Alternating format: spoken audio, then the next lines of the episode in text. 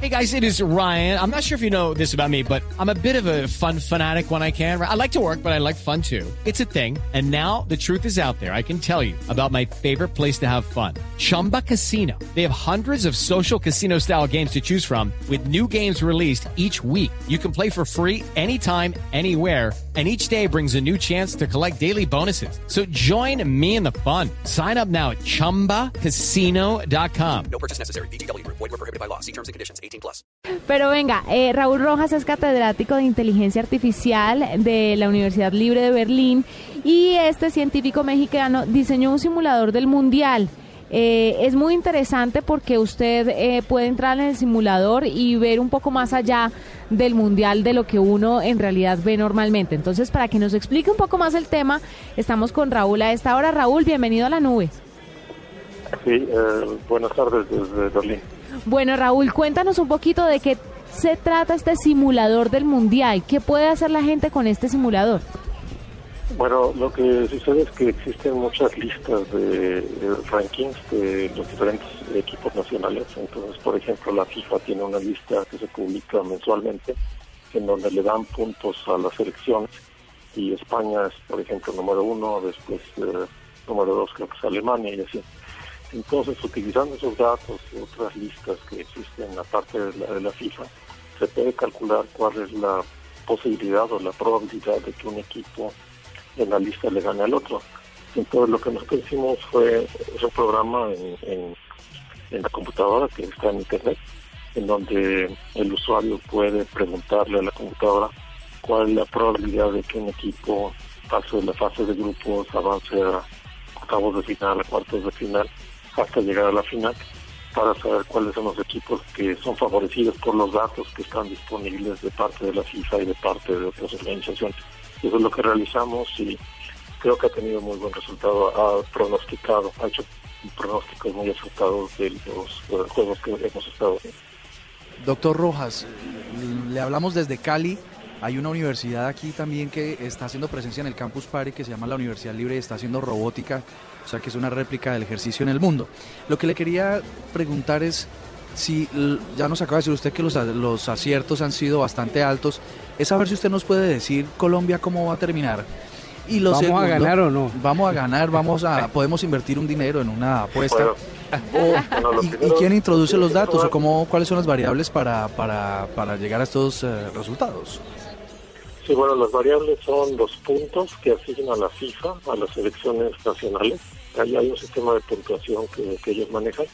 Hay otro sistema que se llama sistema ELO, que es eh, semejante al que se utiliza para el ajedrez, en donde los jugadores tienen un, un valor en puntos. Otro, otro eh, grupo de datos es el valor de las selecciones nacionales, es decir, cuánto cuestan los jugadores, eh, el traspaso de los jugadores y el sueldo de los jugadores.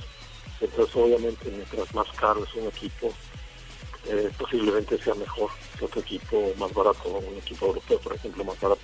Entonces, todos esos datos se manejan en la computadora.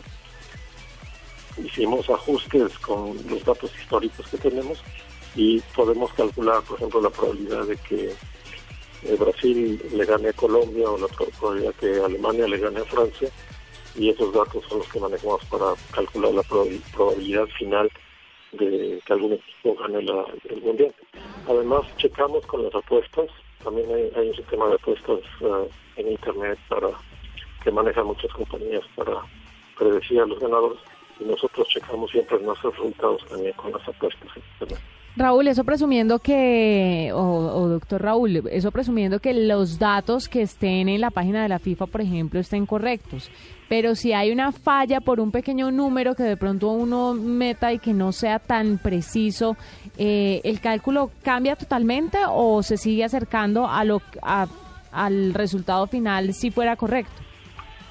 Bueno, este, por eso es que no utilizamos nada más los datos de la FIFA. Los datos de la FIFA son una buena aproximación, pero no son la última palabra con respecto a la capacidad de selecciones. Eh, puede que hay- haya algún error, entonces por eso utilizamos los datos de ELO, también por eso utilizamos el costo de las selecciones nacionales y además utilizamos otros datos de una cadena norteamericana de televisión que también tiene un sistema de puntaje para calificar a las elecciones Entonces, en realidad mezclamos hasta cuatro calificaciones distintas, no una sola, no solamente la, la FIFA, sino cuatro calificaciones distintas, y de esa manera calculamos los, porcentajes de probabilidad. Por ejemplo, en el caso de Colombia, eh, a Colombia nosotros la teníamos proyectada para ganar el grupo, la teníamos proyectada también para ganar en octavos de final y llegar hasta cuartos de final. Entonces, en el caso de Colombia, nuestra predicción resultó eh, buena hasta ahora. Ahora, en el caso del juego contra Brasil, que es el próximo que va a haber, Brasil tiene la ventaja de ser el equipo local. Yo personalmente creo que Colombia está jugando muy bien y que tiene muy buenas posibilidades incluso de ganar ese juego. Los datos históricos, sin embargo, eh, muestran que Brasil tiene una probabilidad de 75% de ganar el próximo juego. Doctor, cuando ustedes se, se, ponen la meta de trabajar sobre el Campeonato del Mundo de Brasil, ¿ya habían hecho experimentos anteriores con otros campeonatos que también involucraran de pronto resultados por ligas o, o, por federaciones?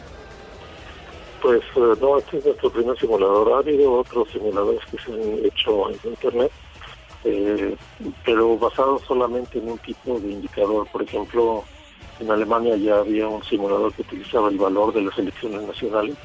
Con ese simulador, uh, la predicción de 2010 fue que iba a ganar España porque era la selección más, uh, más cara en ese momento.